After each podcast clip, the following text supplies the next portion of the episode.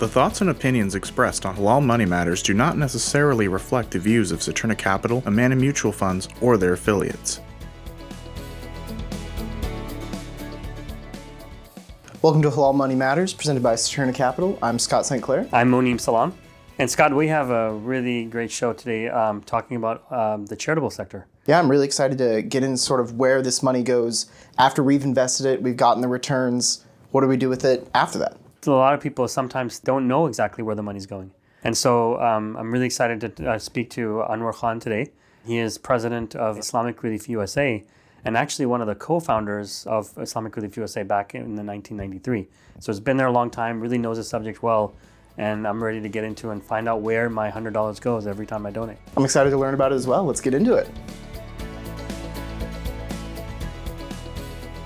Uh, Anwar, thanks for joining us on the call. I'm really excited about this topic. It's been on my mind for a long time. Partly it's because I've been in the sector for a while as a volunteer. In fact, you know, pretty much my whole uh, professional career, I've been I've been doing something along the lines of uh, charitable work and, and those type of things. So it's nice to be able to have you on this podcast. Thank you for having me. Charity is a very big part of Islam. And when you look at how we calculate, even when it comes to zakat, for example, you know there's specific calculations on how you do it not only about the calculation part that's up to the individual but there's also there's particular prescriptions in the quran about who you actually give it to right? So that's pretty specific. A long time ago maybe it was something where people gave it on their own but now there are organizations charitable organizations that can deliver aid near and far and arguably maybe much more effective than other places but maybe we can just start off and just talk a little bit about your history, Anwar, about you know how you got started, how Islamic Relief came about. Islamic Relief started by students from the University of Birmingham in 1984 in England, and the name of that organization is Islamic Relief Worldwide. It was as a result of the famine in East Africa in 1984. In America, we started in 1993. I'm one of the co founders of Islamic Relief USA. So I was um, 13 years old when Islamic Relief started in Birmingham, England. In, in 1990, I went to the um, University of Birmingham. And I was a volunteer from the age of 18 from 1989 in high school. And I was excited, Monem and Scott, that I wanted to do something that put something back in the year after I graduated. But there were no proper Islamic internship programs or um, organizations that I could go to to put something back in in the UK. And I thought that it was important when people were dying. We saw them on TV screaming to death in Bosnia that we needed to respond. So Islamic Relief USA started in 1993, and it was part of the family of Islamic Relief worldwide. So now we have 40 Islamic reliefs using that name around the world. It started by fundraising for emergencies. It then developed into not just doing a fundraising, it developed into actually doing the programs. That was the second stage. And the third stage is advocacy. So in Islamic Relief USA, we are involved in fundraising. That's one bucket. That's no money, no mission. The second bucket is doing the work and doing it well, inshallah. Um, no mission, no mission. And the third is advocacy, being witness to the mission. That's a good start because I, I know, you know, basically after graduating from college uh, in, in Birmingham, uh, and where you basically were given the task of coming as at a young age just to America and you were kind of flying blind, right? Oh, not kind of completely flying blind. Uh, our strategy was Bismillah Rahman Rahim. And I remember when someone asked us our strategy objectives, we said Surah Al and we got told off, don't be ridiculous. But we came with that sincerity. We didn't know what KPIs were. We didn't know what ROIs were. We didn't know what um, that was at that stage. Because remember, we were grassroots activists who were involved in youth work in England. All we knew is hungry people need to raise money to help them. Now, alhamdulillah, we've become more sophisticated over time. But when people say to me, Monem, well, Islamic Relief should work with young people. I said, what do you think I was 30 years ago? Yeah. So I was 22 years old, and our volunteers, mashallah, were as young as five, six years old.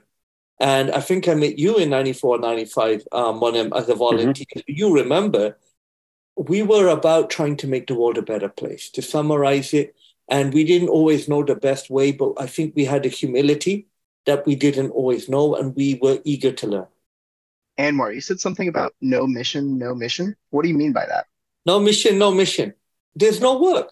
No, there's a reason why I said that. Because quite a few organizations that we believe are relief organizations in the US are basically raising money and giving it to someone else. And those organizations will have very low overhead.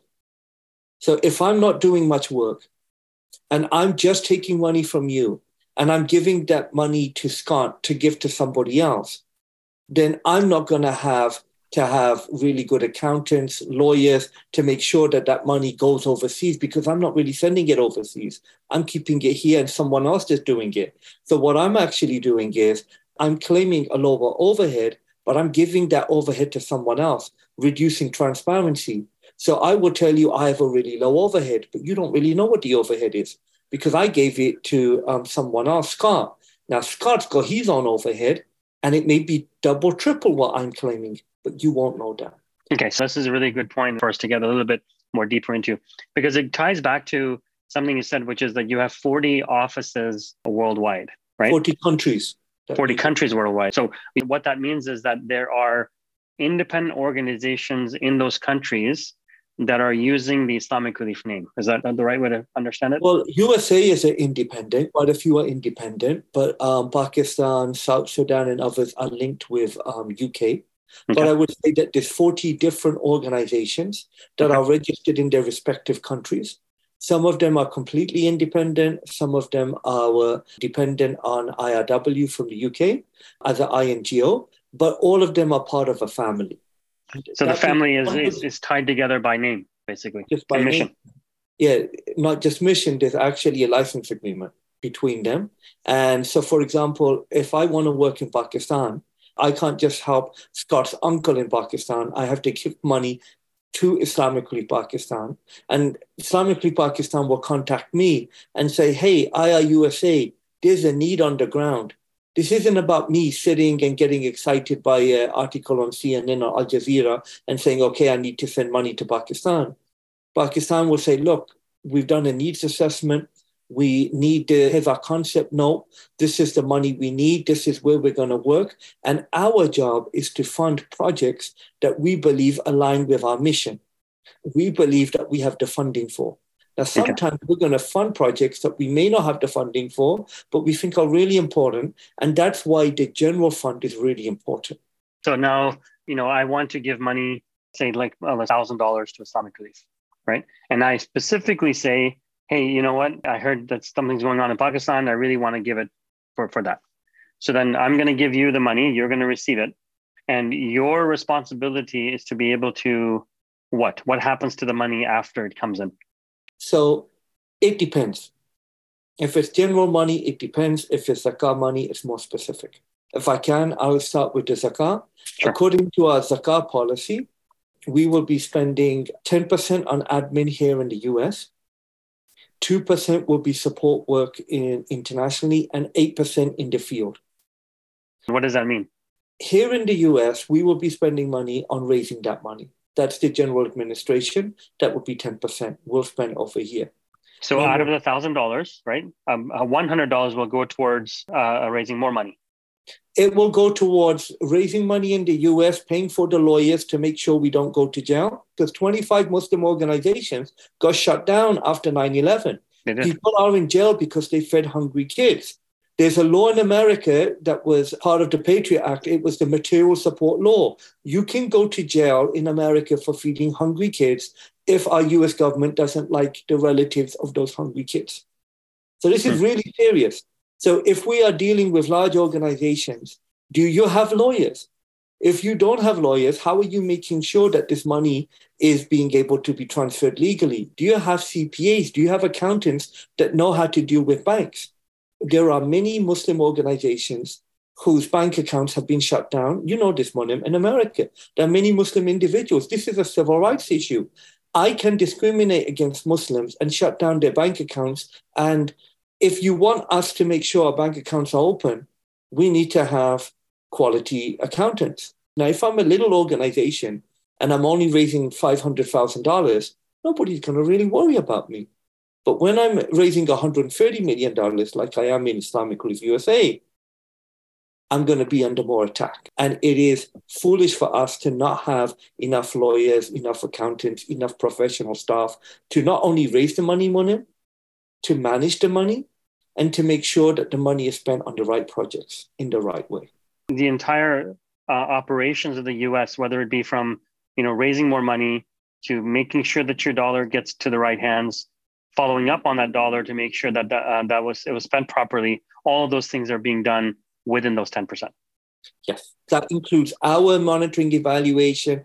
That includes our auditing. That includes our accounts, our work over here, including hmm. administration, raising money, including even advocacy work.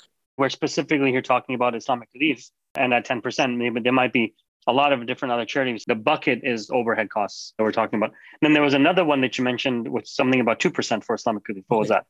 So that would be working through our international partner, IRW. They are providing additional M&E, additional audit to make sure that the money is being spent. That's not going towards fundraising. That's programmatic cost. And then there's an additional 8% in the field. So for example, I'm sending money to Pakistan for zakah. 10% will keep here for our expenses here. 2% from IRW to make sure that the money is being spent from their side, and 8% in Pakistan to help pay for the running cost of the office and the programmatic work that they do. So basically, then I, I can understand the 8% cost, which is, you know, um, having an office there, having staff, be able to distribute, you know, the trucks that you need to be able to um, yeah. move the supplies, gasoline, a supply chain basically that's there. And I can understand from the perspective of the US, which is the 10% and going into legal costs and those type of things, hiring people like you to go out there and spread the word and uh, and do, do those things as well. I'm a little confused about the 2%, however. Where, where does that bridge come in? Okay. So that is for the lawyers, for the accountants in the International Secretariat in Birmingham, England. They're the ones that manage the general license. They're the ones that manage the trademark. They're the ones that speak at international conferences on our behalf, who do the advocacy work. They're the ones that keep an eye on the 8% from Pakistan. But technically, you could actually send the money directly to Pakistan? I could send it there, but I would not have the experience. I wouldn't have the checks and balances. I wouldn't have the financial and legal rigor. Um, I'd be missing that out from the IRW. So they're basically like an extra set of eyes. And they have programmatic experience. That includes all of our best programs people from IRW. They're the ones that get the request from Pakistan. Then they look at it, then they adapt it, then they send it to USA. So we've got not just an extra pair of eyes to make sure that it's managed properly, but we've got experience of people who have done the programs and who can manage the programs. Right. So programs would be, for example, running a school or uh, it would be distribution of food. So we would make sure that we have child protection team in IRW that makes sure that those programs aren't hurting the children. We have education specialists, we have nutrition specialists, we have Islamic finance specialists with PhDs who are based out of IRW who make sure that these programs are in alignment with our mission in the best way possible. And then we will work with the local office, let's say Pakistan, we picked that as an example, yeah, to make sure that the schools are in line with our child safety policy, in alignment with our education policy, and so on. Um, so 20% of that sounds like is going to, at least in the US here, a lot of like administrative work, the lawyers, like you said, but it's really important to keep the rest of the money doing the work that it does, right? Yeah, so 10% you can say is on general administration in the US. Okay a little bit of programs, and 10% on programmatic support overseas. This is only for zakat, right? This is for zakat, yeah. Now, if we're dealing in non zakat, then it depends what kind of program we're doing. Do you find there's a competition amongst different charitable organizations to reduce this number, or it's pretty much all the same? 20% is, is what it is.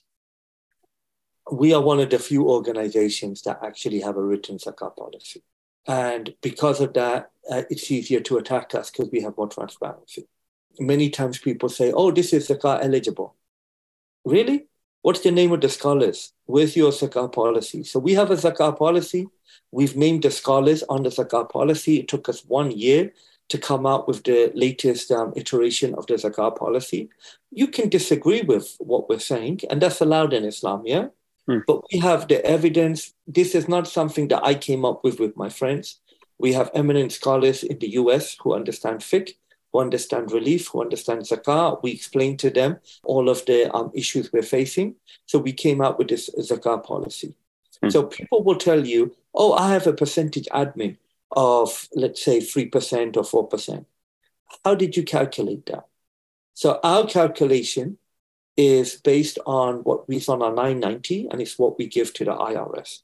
So overall, Islamic Relief in the USA, overall, we're normally going between 16 to 18%. We're bouncing around that number, okay?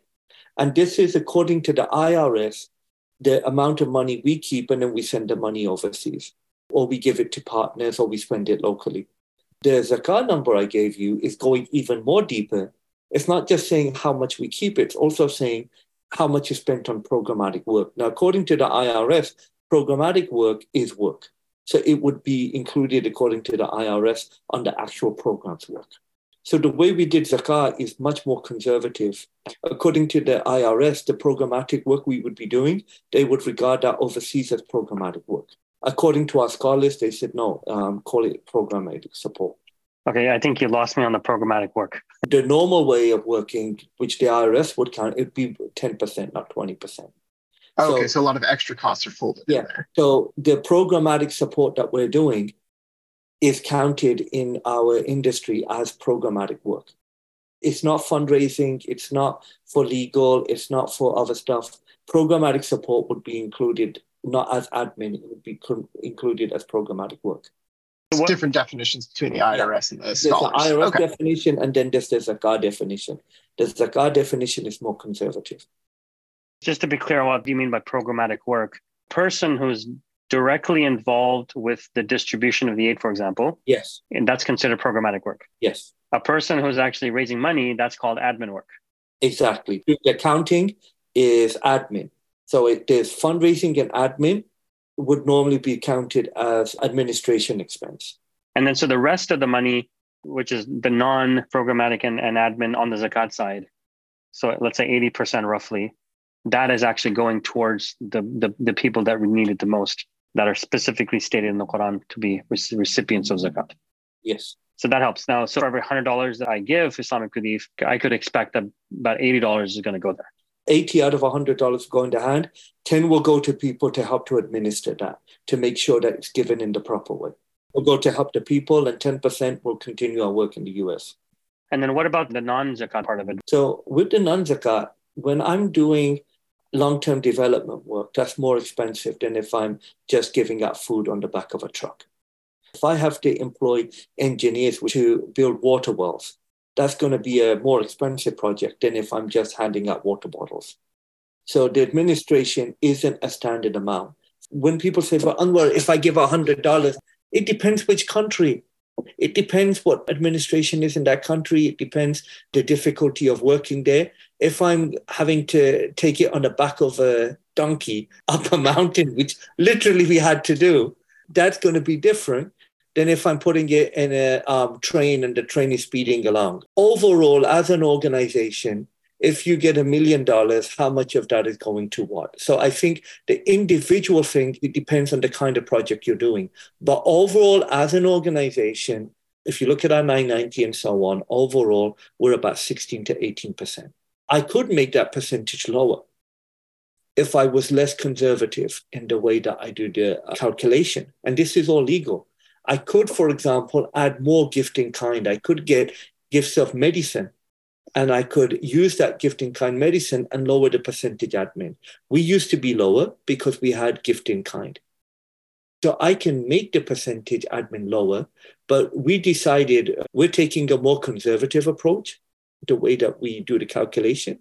We could just, for example, get a lot of cheap medicine and we could lower our percentage admin down. That makes sense. So, what specifically is a gift in kind in terms of like a charitable organization? So, gift in kind, for example, is if somebody gives you blankets. They may be used, they may be brand new. Someone gives you medicine. Because we're getting really technical now. So I want to be clear. What I'm saying, this is all legal. But within things being legal, there's questions about whether it's the right thing to do. If, for example, you give me brand new coats, I value those coats at $100 in America. I can then send those coats overseas. They'll get to, let's say, Pakistan. Pakistan will charge tax on them. I can say that I got the coat for free, but you paid $100. Yeah? I then send it over there. But there's customs and duty, there's shipping cost, and there's distribution cost. I can actually buy that coat, let's say in Pakistan, for $30. But I've now spent more than $30, but I can say I got a donation of $100 from you. So on my books, I can say I got $100. Now, are we going to value it at what the coat is worth in America? Or are we going to value what it can cost in the country where we're sending it? We've decided in the last few years to move away from sending what we call gifts in kind donated items. And we'd rather buy the items locally to support the local industry. I know sometimes you send over hospital beds. Some people do that gifts in kind. And sometimes they're doing hundreds of hospital beds to, I don't know, let's pick a country, a war zone country like Yemen. Now, let's be realistic. You can't buy hospital beds in Yemen uh, hundreds of thousands at a time. Sometimes you do have to do the GIK in country, right? We actually have done that. In that particular case, we'll take the hospital beds. So it does become depend on supply of whatever's available in the country. Exactly. So I was saying that sometimes people are looking at GIK and they've got tens of millions of GIK. We're not looking at the amount of money, we're looking at the quality of the GIK. Sure. So mm-hmm. when the London Olympics happened in 2012, they had a lot of hospital beds just in case they, they needed them. They never used them, needed them to another organization. We worked with that other organization to send it to a country where they don't get hospital beds of that quality. So there's a difference between sending hospital beds and used blankets. I don't want your dirty used blanket. Please wash it and donate it to your local shelter here in America. So it's also a matter of what they call in Arabic izza, right? And people want to accept what's new. They don't want your trash. They want they want your treasure. Exactly. So some people say gifts in kind, it's just trying to inflate the income that the charities get and they overvalue it. That's one extreme. There's another extreme saying, oh, we can't do work without gifting kind. It's the most important thing. It needs to be given. People are giving it to us out of love. We need to take it and send it there. No matter what the costs are. Even if it's costing more to send it there than it's actually worth. My approach is number one, do they need that item in the country? Two is how much is that item worth in the country? Is it worth financially us getting that item for free in America, cleaning it, putting it on a cargo, sending it overseas, paying customs, delivering it there? And the answer is sometimes, yes, it absolutely is. So if it's high quality hospital beds, if it's medical equipment, absolutely. If it's old socks, if it's clothes or blankets, no. So we have actually have to make a calculation model. Is it worth us sending it there and you know, when we send medical equipment before we do anything, Scott, we ask the country, this is the medical equipment we have. Does anybody want it? And certain countries say, yeah, we want this. So we found, for example, that in parts of Africa, they want certain kind of medication. In parts of Asia and Africa, they want certain medical equipment. Then we try to connect the medical equipment from the donor here with the people on the ground. So I know many times when it's been done successfully, we are not driven by what the value of it is and it's going to make our books look good. We're driven by what the need of it is on the ground. Could you explain how these gifting kinds could help you reduce your admin expense? So I'll give an example. Let's say the stuff you're giving me, you value it as $1 million in the US, but I might value it as $100,000 if I get it from India. Now, legally, I can book it as a million, or I can book it as a hundred thousand. If I book it as a million, my percentage admin goes down. If I book it at a hundred thousand, then it won't go down as much. This was actually example. There's medications that are worth a million here, they're worth a hundred thousand in India.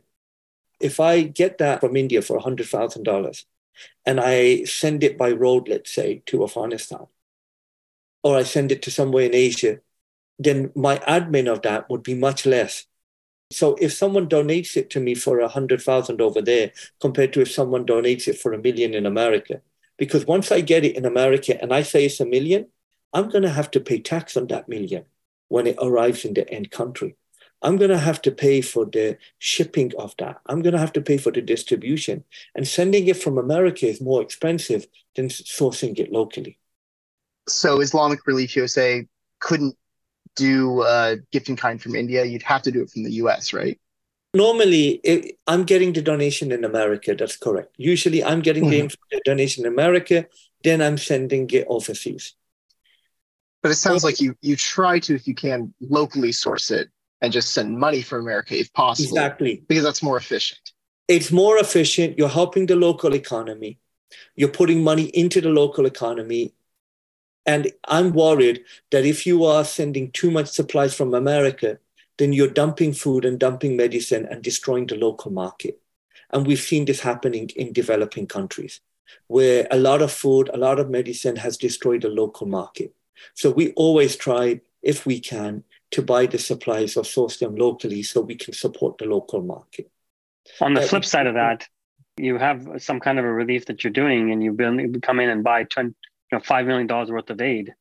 You're going to be increasing the, the prices of the local goods for the people who normally could have afforded it, but now can't because you made the price go up. So it's a balance, one. But what we found, for example, in Pakistan, when the floods happened. We learned how to work with different organizations to buy tents locally. So we actually, Monem, we buy the tents in advance, we have them in storage, we have contracts with different providers, and those tents went to Philippines, those tents went to different countries around the world when they're needed. So we actually found that it is better to buy some of these supplies in advance and to have contracts in advance because the price goes through the roof at that time when I was in Pakistan after the earthquake, and the price of the cloth that you use to wrap the dead bodies in, the free white pieces of cloth, they said it went up a thousand percent. If you want to bring in the supplies from overseas, then yeah, you want to get those. But I don't want blankets. I want white funeral shrouds. And I don't want them on a slow ship that takes six months to get there. I need them on a cargo plane. And a cargo plane is very expensive. When I was talking to one of my colleagues uh, after Hurricane Haiyan, he said, Anwar, we need the tents. We need them. I said, okay, okay. I can get you the tents from Pakistan. But if you can wait six weeks, it will cost a fraction of if I rent a cargo plane, which will cost a lot more money. He said, Anwar, if you're going to put it on a cargo ship and it's going to take six weeks to get here, keep it. We are right now dying out here. We're under the stars. We need the tents right now. Hmm. I can't wait six weeks. I need them now. So we actually flew them in from Pakistan. We had staff on the ground in Philippines from America waiting. Because you know what happened when those supplies arrived sometimes? They get stolen or they get lost. Mm. So our guys were waiting on the tarmac. When the plane arrived, we made sure that we got those from the plane. We then worked with a local Christian Filipino organization to get their trucks to move it from the airport to near the water. Then we got dinghies. I'm not making this stuff up. Dinghies with little uh, rowboats, and we put one tent on each one, and we sent it to the most remote islands. Now I can keep my percentage admin low by not doing any of that.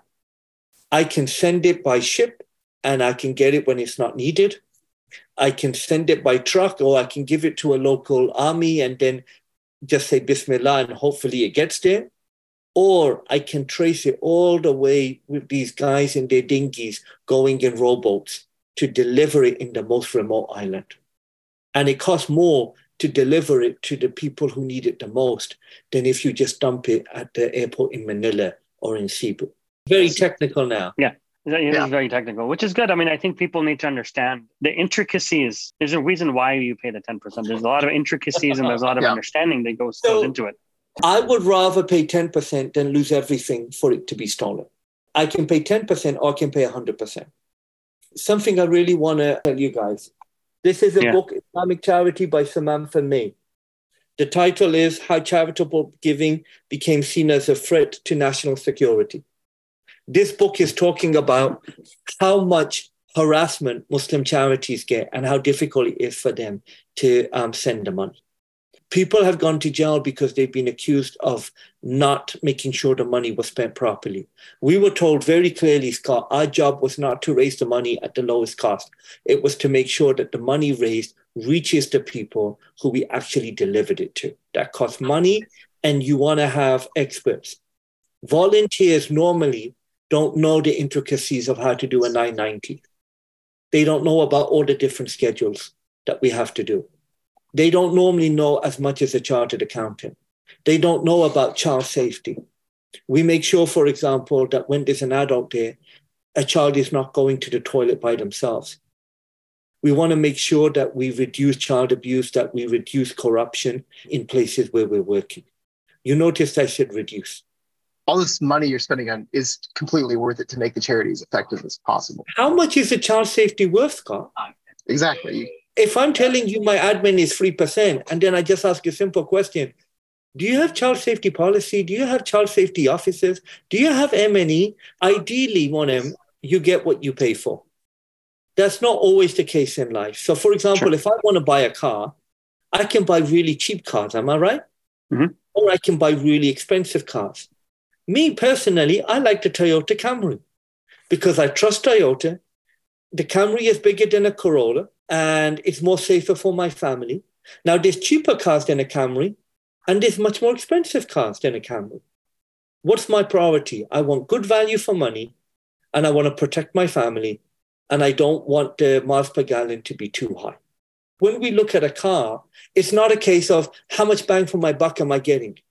No, you get what you pay for. At the end of the day, you want to get what you pay for. So if you want to pay for an agency that is not just raising money, but is actually spending the money in the right way at the right time, is winning awards for the work that they're doing, is regarded as very transparent, and at the same time is doing advocacy work to help to prevent the problem happening in the first place, then you're going to pay more for someone who's just taking the money, giving it to someone else, and just forwarding the money onwards. So you get what you pay for. The same with a car the same with uh, any product. No, that's, that's a good point. The one thing I want to highlight also, you kind of touched upon it, uh, and that is that uh, you save like the tents and stuff like that. You have warehouses where you keep them. So then when the emergency happens, then you're able to deploy them, right?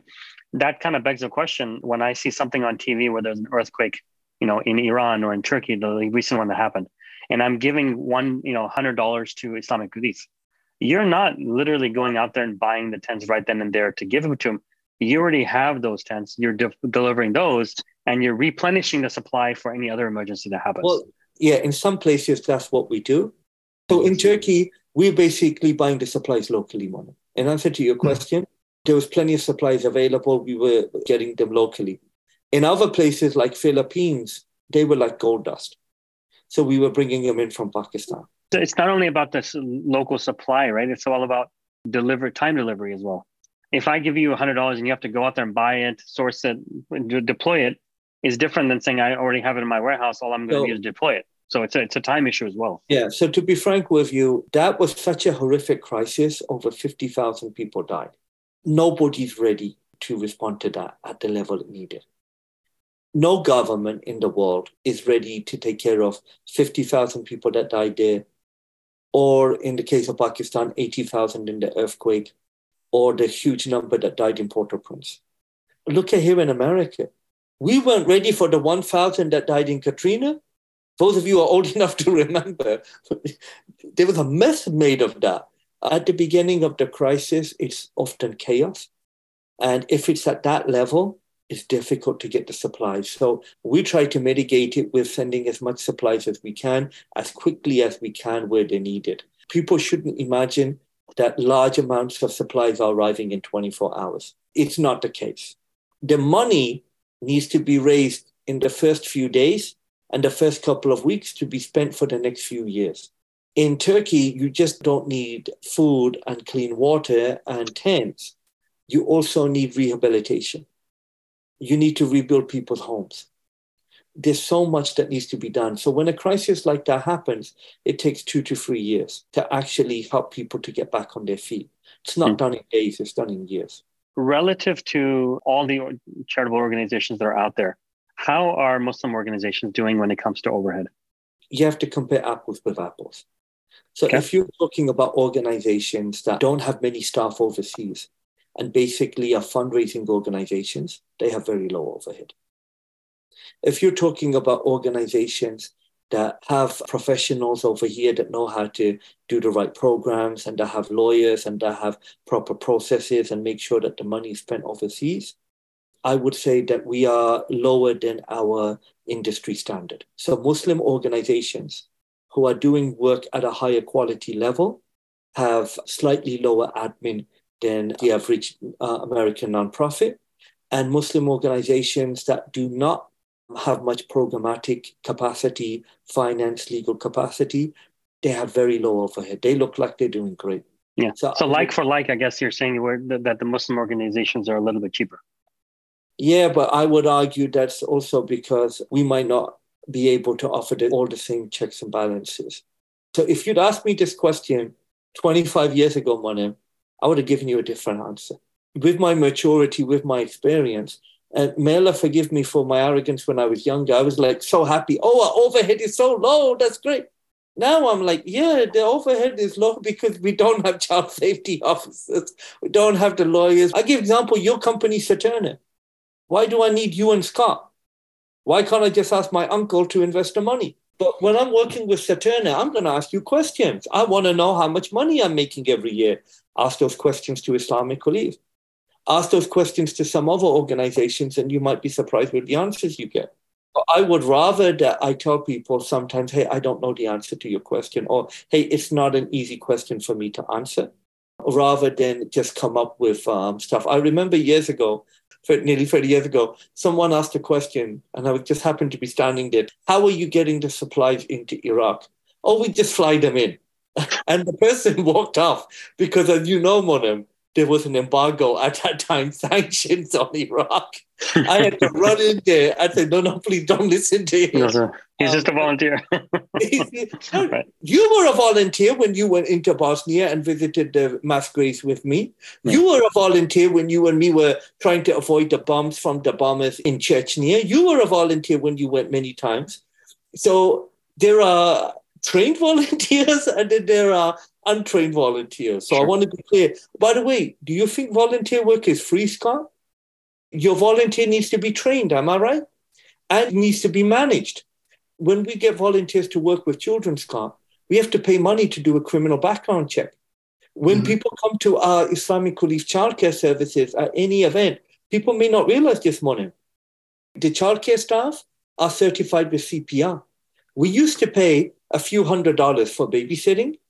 It then went to a couple of thousand dollars for childcare. Mm-hmm. But we're now giving a quality product. I think this is a good example. In the past, we were getting aunties from the local masjid to put on Disney films and to give out pizza. Our overheads were much lower. Now we have people who are certified in CPR and who are coming like the mad scientists with the kids and doing the volcano eruption and making the kids want to come. Look, in the 80s, our opinion in the sector, because you asked me about the sector, mm-hmm. the sector was hey, why are you asking so many questions? I'm doing you a favor. Give me food. There's 100 kids in Africa. We had all these children that were nearly naked, that had big bellies, and we were meant to feel bad. I would argue that that wasn't done ethically. I, I don't like those images of starving yeah. children Africa. But that's what we did to raise money in the 80s. We want to help. We have money. They should just be thankful for anything we're giving. That's a very patriarchal approach. That was in the 80s. Then later on, we said, no, we need more of a needs based approach. Can we check with the people if they actually want the food? If they don't eat rice, why are we sending them rice? Mm-hmm. I remember, Scott, people were sending pork to Muslims in Sarajevo. Not a and very they, effective piece of charity. And they said, this is not charity, this is an insult. I said, no, it's just stupidity. The needs based is does the person actually need it? Are we dumping the stuff in America because we have extra crops and we're just dumping it in Africa? Or do the people in Africa actually need that food at that particular time? Then there's the next approach that came up later. It's called rights-based approach, where we ask the people, how do you think you can have a better quality of life? Well, you know what? We don't want you to send food from America. We want you to help us to grow food locally. And we notice with climate change, the environment is more arid. So we want to rebuild our ancient irrigation systems that we have. As you can tell, is not a hypothetical. This actually happened. And we want solar power panels. So we want a mixture between our ancient systems of preserving water and cutting edge solar power. So we did that. The rights based approach is based on people's rights, not just their needs. And the original approach was hey, just be happy. I'm giving you money. I'm such a nice guy. So my focus to your audience is it's not about you. It's not about you having a glow and being happy. Hey, I'm such a nice person. Inshallah, you are a nice person. It's about how does my money help the person in need that no one else is helping. If you're going to give money on the top of that mountain, it's much more expensive than giving money at the airport. When you arrive, it's much more expensive than dumping it on the side of the street. Do I trust this organization? Do they have a track record of delivering the aid? And this is my question. You know, when people say to me, What's the percentage admin? You know, one number I think is important 13. 13 of our staff have died in the last 20 years to deliver aid. 13. I believe, Monem, if my memory serves me right, you were with me when we went to meet Morat and his mother was crying. So the first time, Scott, I went to meet Morat, he picked me up at the airport in Russia. The second time I went to see him, he wasn't there. We went to his house. He died delivering the aid earlier. Monem was there with his mother, and his mother said, I lost my son, but I have all of you from Islamic Relief as my children. Mm-hmm. And if you remember Monem, his widow was there. Yep. And his baby was very young. He was a few months when his dad died when we're thinking about halal money matters, can we think that people have died to deliver this aid? Can we realize that people are in jail right now trying to deliver aid? Can we realize that this isn't just a money issue, it's a civil rights issue, it's an emotional issue? At the center of the work we do, it's not about us feeling good and dumping money. It's about what Imam Ghazali said in his Maqasid. The center of our work has to be raising human dignity. So we're about raising human dignity. We're about giving hope. We're about that person crying, Who's going to help me, Ya Allah? Who's going to help me? And inshallah, your supporters, your donors, our donors here in the US will be giving money to different Muslim organizations that will be replying people's calls. There's a cycle of love. Scott, you give us a donation. We then do admin, make sure that it goes to the right place. Our staff may risk their life to deliver that aid. Then that goes to the person in need. What does that person do? They raise their two hands and they pray that Allah benefits you. Then the barakah, the blessings from that person come to you. Allah subhanahu wa ta'ala is helping you. Now that cycle of love begins again. So please don't think of it as just it's a transactional thing. This is a transcendental thing that we're doing that's a good wrap up for our discussion. I know we sometimes do focus on the money and the numbers because we're a Halal Money Matters podcast. If I have fitna and I do things in the wrong way, but I'm more efficient, is that more important than I do the yeah. right thing in the right way and my yeah. admin is a bit higher? Was that useful? Yeah. Thanks, Anwar. That was great. Thank you. Please consider an investment's objectives, risks, charges, and expenses carefully before investing. To obtain this and other important information about the Amana funds in a current prospectus or summary prospectus, please visit amanafunds.com or call toll free 1 800 728 8762. Please read the prospectus or summary prospectus carefully before investing. The Amana funds are distributed by Saturna Brokerage Services, member FINRA and SIPC, and a wholly owned subsidiary of Saturna Capital, the investment advisor to the Amana funds. Investing involves risk, including the risk that you could lose money. The Amana funds restrict investments to those companies consistent with Islamic and sustainable principles, which limits opportunities and may affect performance. This material is for general information only and is not a research report or commentary on any investment products offered by Saturna Capital. This material should not be construed as an offer to sell or the solicitation of an offer to buy any security in any jurisdiction where such an offer or solicitation would be illegal. We do not provide tax, accounting, or legal advice to our clients clients, and all investors are advised to consult with their tax, accounting, or legal advisors regarding any potential investment. Investors should not assume that investments in the securities and or sectors described were or will be profitable. This podcast is prepared based on information Saturna Capital deems reliable. However, Saturna Capital does not warrant the accuracy or completeness of the information. Investors should consult with a financial advisor prior to making an investment decision. The views and information discussed in this commentary are at a specific point in time, are subject to change, and may not reflect the views of the firm as a whole. All material presented in this publication, unless specifically indicated otherwise, is under copyright to Saturna. No part of this publication may be altered in any way copied, or distributed without the prior express written permission of Saturna Capital.